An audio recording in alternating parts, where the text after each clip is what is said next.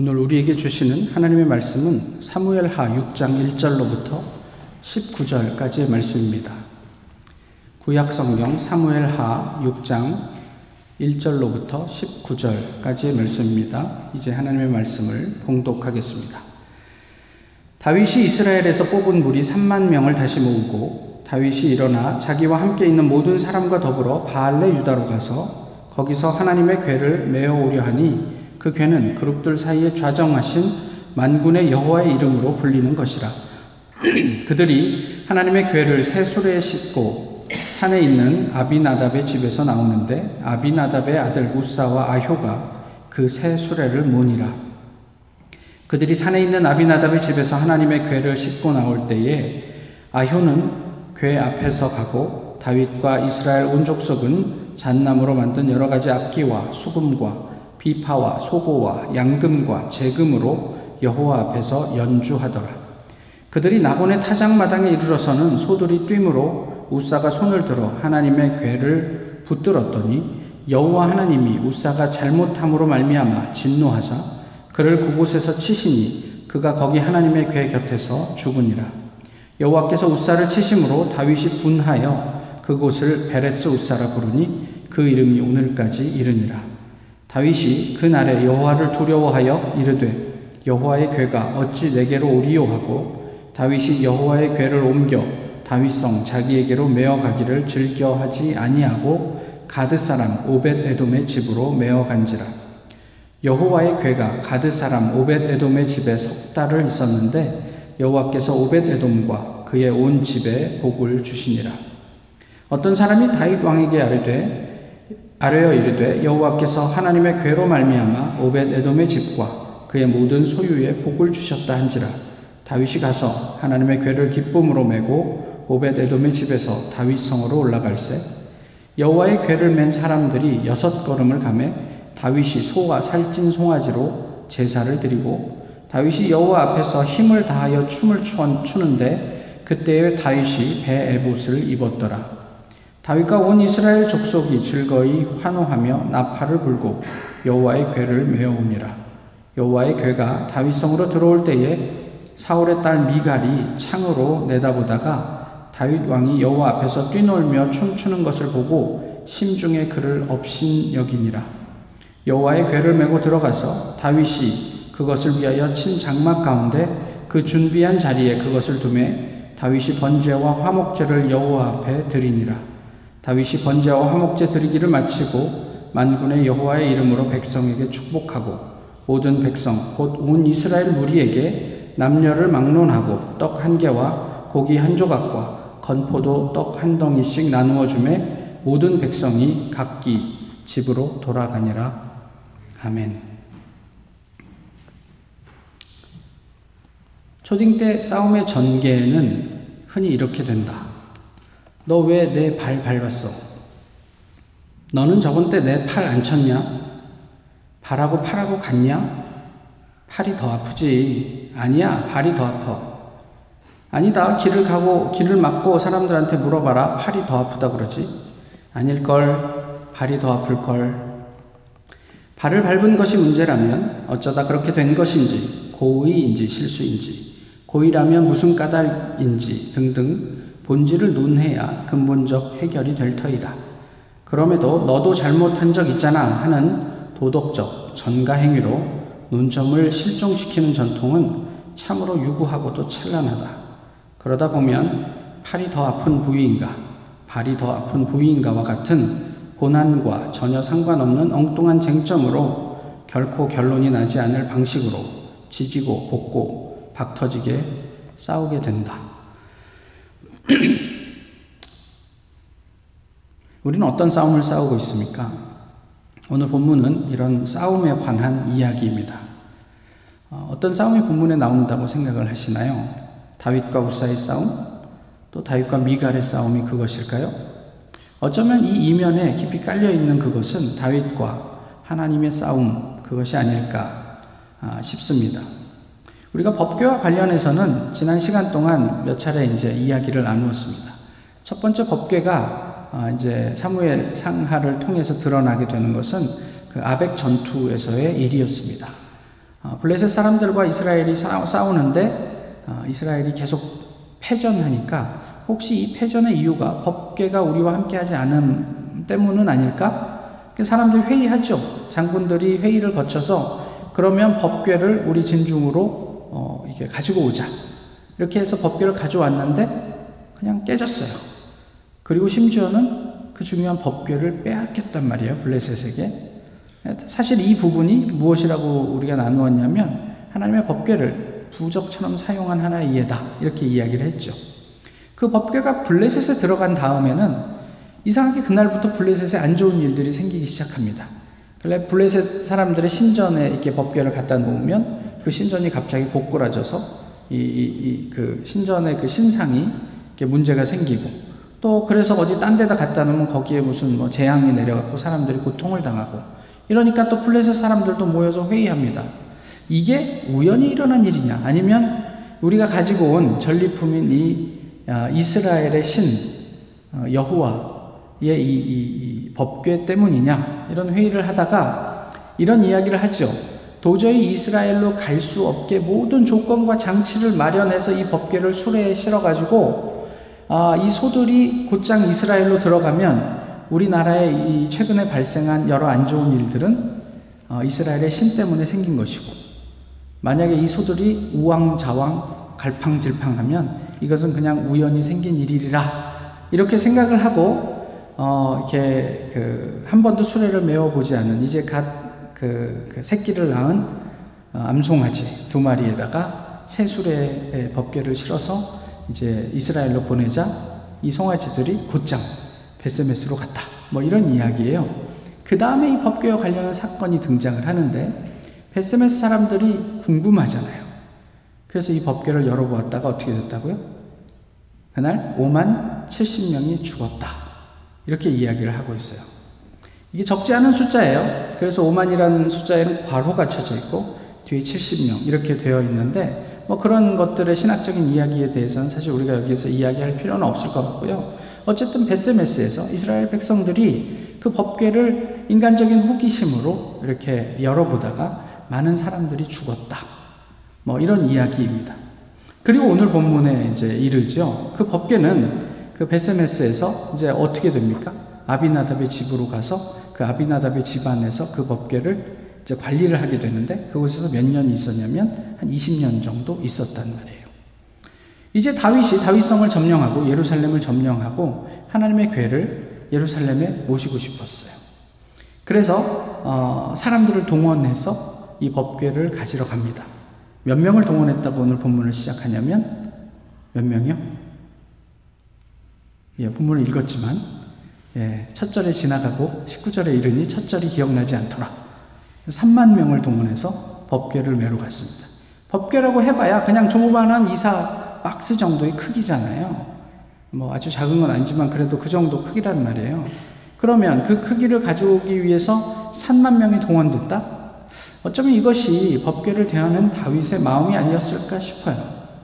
그렇게 다윗은 힘을 다해서 정성을 다해서 하나님의 현존을 자신의 삶의 자리로 옮겨오려고 했습니다. 20년 동안 머물러 있었던 곳, 법궤가 있었던 곳으로 어, 아비나답의 집으로 이제 다윗이 이제 사람들과 함께 가서 법궤 수송 작전을 시작하죠. 법궤는요, 어디에 실렸습니까? 새로 만든 수레에 실려서. 당연하죠. 하나님의 어떤 그런 현존의 다른 의미니까. 이 좀, 뭐, 새 것에 실리는 게 뭐 문제될 일은 없죠. 실려서 우사와 아효가 앞에 서고 뒤에 서서 그 수레를 몰고 어, 아비나답의 집을 떠났습니다. 그런데 나곤의 타작마당에 이르러서 소들이 뛰었다 이렇게 이야기를 하고 어, 우사가 아, 법궤가 위험할까 하여 그 법궤를 붙잡았다가 그것 때문에 하나님의 진노로 말미암아 죽게 되었다 이렇게 이야기를 하죠. 궁금한 점이 있어요. 2절에 보면 다윗은 하나님의 괴를 메어오려고 했다 이렇게 묘사되어 있잖아요. 매다라는 게 무슨 말이에요? 어깨에 들쳐매는 거잖아요. 그렇게 하려고 했는데 그런데 왜 수레에 실리게 되었을까? 궁금하지 않으세요? 그냥 수레에 실었다니까 그런 줄 알고 계셨어요? 또 하나 궁금한 점은요. 법궤의 안전을 위한 우사의 행위. 그 소들이 뛰니까 혹시라도 법궤가 이게 땅에 떨어지거나 그래서 훼손될까 하여 우사가 그 법궤를 잡았잖아요. 그게 죽어야 할 만큼의 어떤 죄인가? 문제인가? 어떻게 보면 좀 하나님께서 지나치지 않은가? 뭐 이런 생각도 할 법하지 않아요? 왜 하나님은 우사의 그 행위에 대해서 진노하셨다라고 성경은 이야기를 하고 있을까? 이것이 궁금합니다. 첫 번째 문제에 대해서 좀 생각을 해보면요. 말씀드렸던 것처럼 다윗은 원래 법궤를 메어 오려고 했어요. 그런데 수레에 실렸단 말이에요. 그렇다면 원래의 계획이 아비나답의 집에 가서 수정되었다라는 얘기잖아요. 그러면 어떤 과정들을 거쳐서 그게 수정이 되었을까? 사람들이 들어가서 다윗 왕을 필두로 들어가서 이제 법궤를 메어오려고 했을 때 누가 그것을 반대했을까? 이게 궁금한 거죠. 그러면 같이 갔던 사람이 반대했겠어요? 그러진 않았겠죠. 그러면 아마도 아비나답의 집 사람들, 특별히 우사와 아효가 그것을 반대했겠죠. 만약에 우사와 아효가 우리가 언젠가 이런 날이 있을 줄 알았어. 그래서 우리가 지난 20년 동안 매해 한 번씩 새로 수레를 만들었지.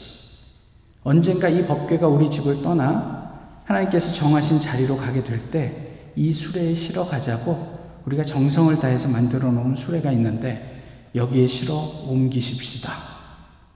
라고 얘기했다면 다윗과 함께 의사결정을 했던 다른 사람들이 과연 거기에 대해서 뭐라고 얘기할 수 있었을까? 뭐 그런 어떤 뭐 논쟁이 있을 수도 있, 지 않았겠어요? 이거 원래 매는 거 아니야? 뭐 이렇게 얘기할 수 있잖아요.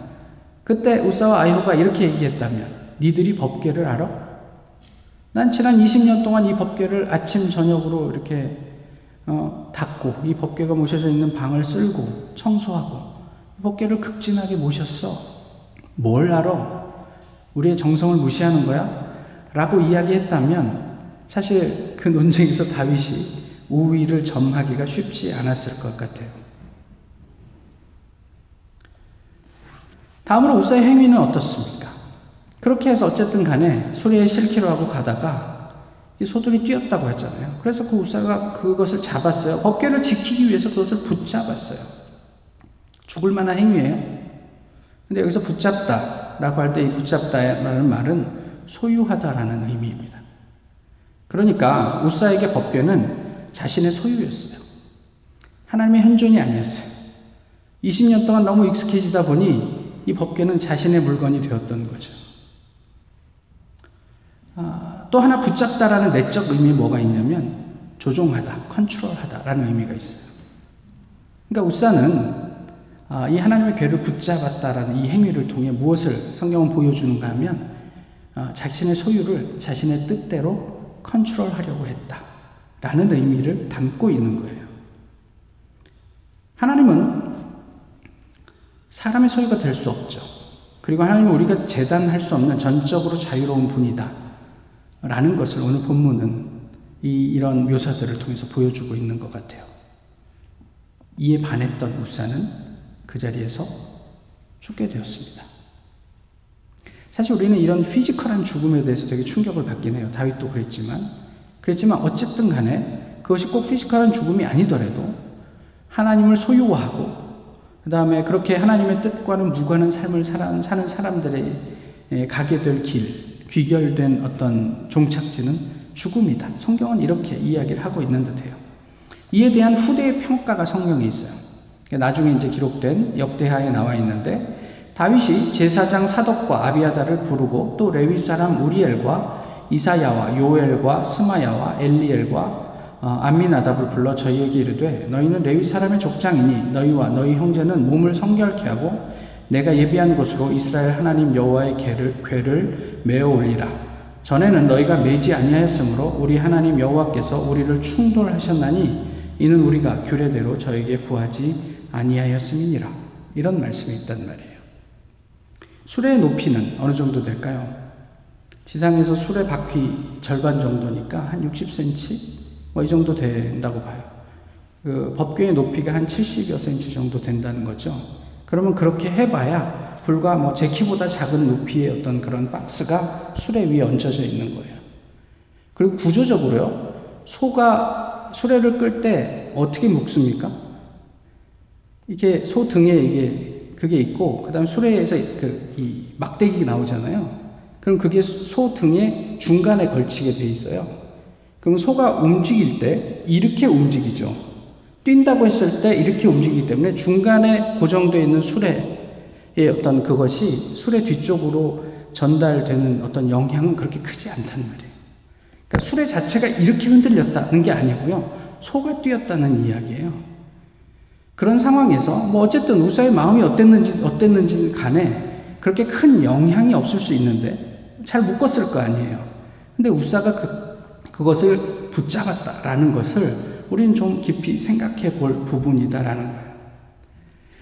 다만 본문은 사실 그 수레가 얼마나 위험에 처했느냐 이런 것들을 이렇게 생각하기보다는 하나님의 말씀에 대한 어떤 왜곡 내지는 희석 뭐 이런 것들이 또는 우리 입장에서의 어떤 그런 다른 어떤 자의적인 해석 이런 것들이 얼마나 위험한 일인가를 분명하게 보여주고 있는 거죠.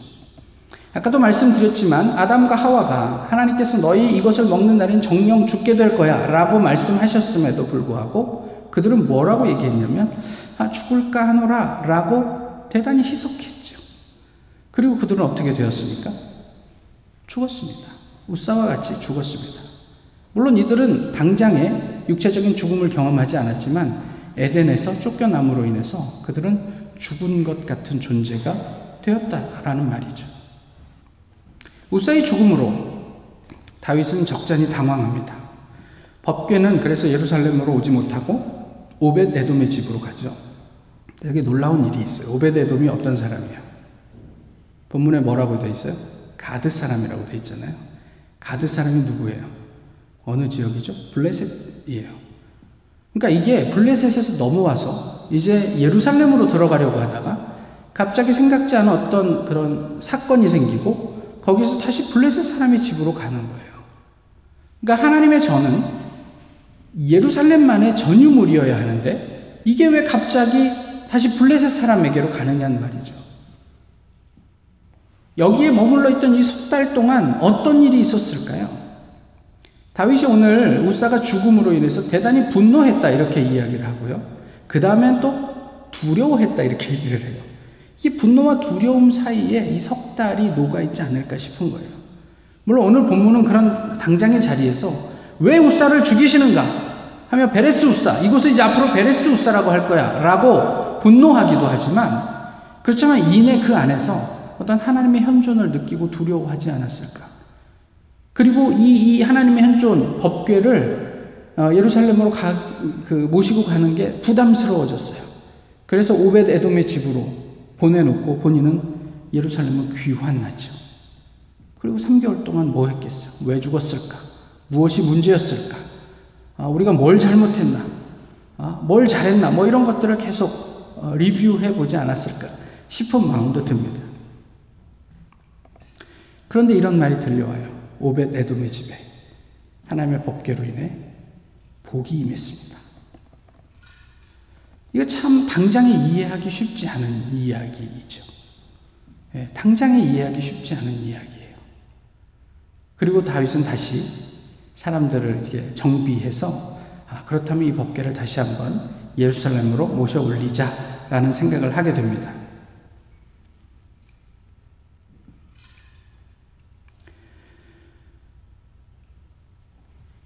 괴를 옮기려고 하는데 아, 이번에도 매우 정성스럽게 괴를 옮기려고 합니다. 다만 이번에는 뭐라고 되어 있습니까? 말씀하신 대로 어, 괴를 메고 올라갔다 예루살렘으로 이렇게 이제 성경은 묘사하고 있죠. 어, 예루살렘으로 법궤가 들어올 때 다윗은 어떻게 했습니까? 오늘 찬양하셨잖아요. 춤췄다고. 어떻게 춤을 췄죠?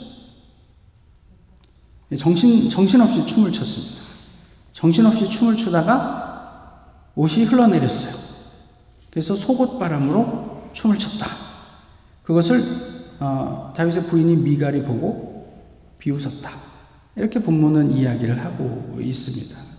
그러니까 옷이 벗겨주는 줄도 모르고 백성들이 다 보는 앞에서 그렇게 춤을 추고 있었던 다윗의 모습을 한번 상상해 보시란 말이에요. 어떤 생각이 드세요?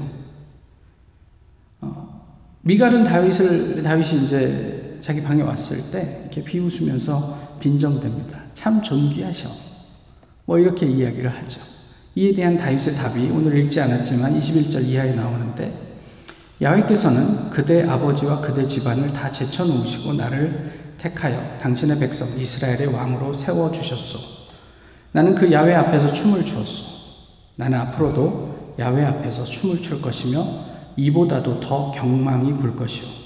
그대는 천하게 보겠지만 지금 말한 그 여인들은 나를 더욱 우러를 것이오. 내가 이거보다 더 망가져도 내가 하나님 앞에서라면 상관없다. 이런 얘기예요. 예전에 어떤 목사님이 미국으로 이렇게 그, 그 청빙을 받아서 오시면서 비행기에서 어, 뭐한 세 가지 정도를 작정을 하셨대요. 마음을 먹으셨대요. 그 중에 하나가 뭐냐면 찬양할 때 내가 박수 치리라. 예, 이제 담임 목사쯤 되면 예, 박수 치기가 어려워진대요. 왜 그럴까요? 예, 보고 있어서 하물며 박수도 그렇게 주변의 시선이 부담이 되는데 춤은 출 수 있겠어요? 미국에 가면 내가 하나님 앞에서 예배 드리리라. 뭐 이런 작정을 하고 오셨다는 거예요. 그러니까 뭐 비단 그분의 문제뿐만이 아니라 우리는 지금 하나님 앞에서 어떻게 예배하느냐 말이에요. 박수를 칠 때 주변이 의식이 되십니까? 아니면 우리는 오롯이 하나님 앞에 서 있습니까? 뭐 이런 건 말이죠. 근데 다윗이 미갈에게 한 얘기는 뭐예요? 내가 지금 왕으로 하나님 앞에 서 있었던 게 아니다. 나는 그냥 한 사람의 자연인으로 그냥 하나님을 기뻐했을 뿐이다. 내가 이거보다 더 천하게 여김을 당해도 내가 하나님 앞에서 어, 상관없다. 뭐 이런 이야기를 한 거죠. 대단히 파격적인 선언이었습니다. 우리는 얼만큼 하나님 앞에 우리 스스로를 내려놓을 수 있을까요? 제가 야구를 좋아해서 이렇게 야구 경기 하이라이트 이런 것들 종종 보는데 주로 선수들을 보여주지만 가끔 관중들을 보여주는 장면들이 있잖아요. 그 관중들을 볼 때마다 교회를 고민합니다. 이제 청년들은 교회에서 뛰지 않아요. 네, 박수치라고 하기도 좀 이렇게, 이렇게 좀그 거시기한 시대가 되어버렸어요. 그런데 그 야구장에 있는 사람들은 그렇지 않아요. 자기가 응원하는 팀을 위해서 주변에 누구의 시선도 의식하지 않고 정말 최선을 다해서 온몸을, 온몸으로 그들을 응원하는 모습을 본다는 말이에요. 나는, 우리는 그처럼 하나님 앞에 환호하고 있나? 혹 우리의 신앙생활의 많은 부분이 사람들 때문에 좌우되고 있는 것은 아닌가? 이런 생각을 하게 되는 거죠. 우사의 죽음과 다윗의 채신말이 없는 춤, 춤 사위를 보면서 어, 오늘 본문을 통해 우리는 무엇을 아, 느끼고 있습니까? 수레로 법궤를 좀 운반하면 어때요? 옛날에야 뭐 워낙 많은 사람들이 움직이고 뭐 처음 하는 일이니까 하나님께서 메고 옮겨라 라고 하셨을 수 있다고 쳐요. 그렇지만 하나님 앞에 정성스러운 마음으로 수레를 만들어서 하나님 제가 오늘은 이 수레에 하나님을 모시고 싶습니다. 우리가 어떤 좋은 차를 사서 하나님 하나님 오늘 이 차에 하나님 한번 모시고 싶습니다. 그게 뭐 그렇게 허물이 될 일은 아니잖아요. 그냥 마음을 다해서 정성스럽게 임하면 되는 것 아닐까요? 또 반대로 왕이 벌거벗고 춤을 추는 것은 어떻습니까? 괜찮습니까? 아무리 하나님 앞이라고 해도 옷이 벗겨지는 줄도 모르고 속옷이 드러나도록 예배 드릴 수는 없잖아요. 그런데 왜 다윗은 이것은 괜찮다고 그럴까요? 그러면 무엇은 원칙대로 지켜야 하고 어떤 것은 좀 자유로워도 될까요? 죽음이 죽었습니다. 어떤 분이 이런 이야기를 하셨어요.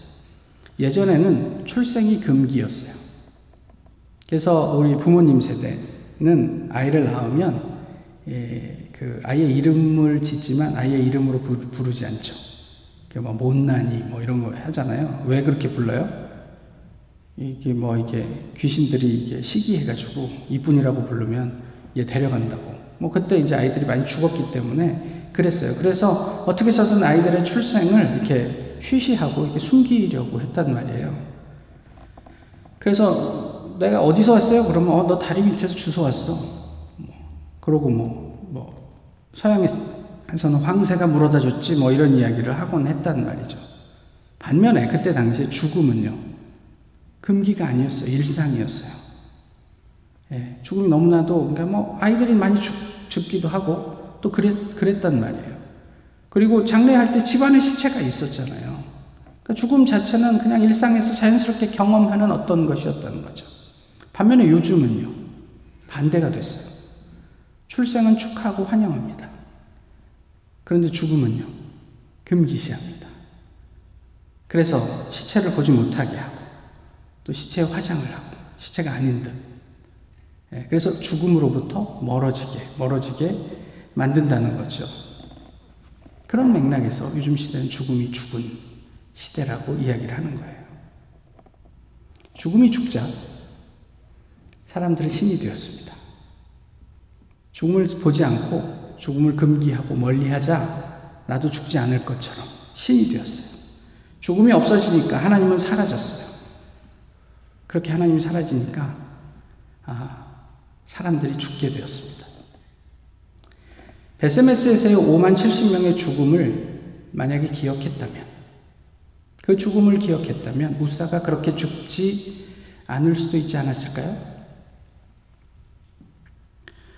하나님께서 금했던 열매를 보며 반드시 죽게 되리라는 그 말씀, 그 죽음을 간직했다면 아담과 하와도 그런 선택을 하지 않았을 수 있지 않았을까요?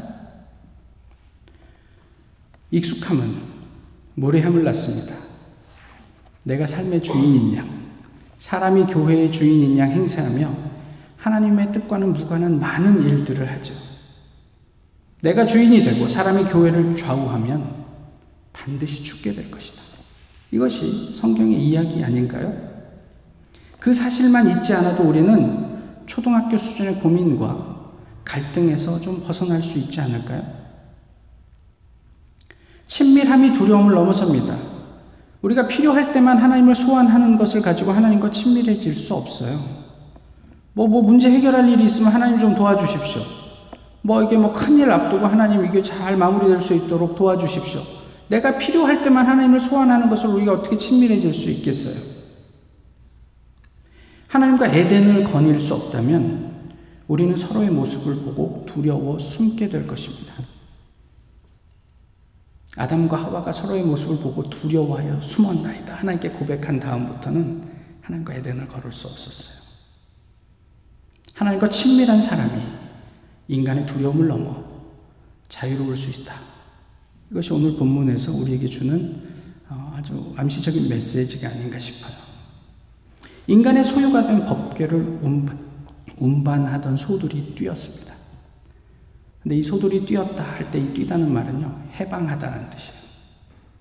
어쩌면 하나님께서는 이 소들을 통해 인간의 소유가 된 하나님의 법궤를 해방하고 싶으셨을지도 모르겠다. 이런 생각이 들어요. 사람이 못하면 하나님은 소들을 통해서 하나님을 해방하시겠다. 이런 의미는 아닐까 싶어요. 이것은 에덴에서부터 이어오던, 이어오던 하나님과 인간의 싸움입니다. 하나님을 소유하려는, 내가 하나님이 되려는 인간의 욕구로부터 하나님을 자유케 하는 싸움 말이에요. 누가 주인입니까? 우사는 하나님을 소유했습니다. 그 마음으로 그 마음으로는 새수레 아니라 황금수레라도 죽음을 면할 수 없을 것입니다. 다윗은 하나님 앞에서 왕이 아닌 그냥 하나님의 자녀로 하나님의 현존을 기뻐했습니다. 그 마음으로만 우리는 살 수 있습니다. 우리는 어디서 있습니까? 사람 앞입니까? 하나님은 아니면 하나님 앞입니까? 우리는 하나님을 소유하고 있습니까? 아니면 하나님과 교제하고 있습니까? 우리는 죽음을 향하고 있습니까? 아니면 삶을 향하고 있습니까?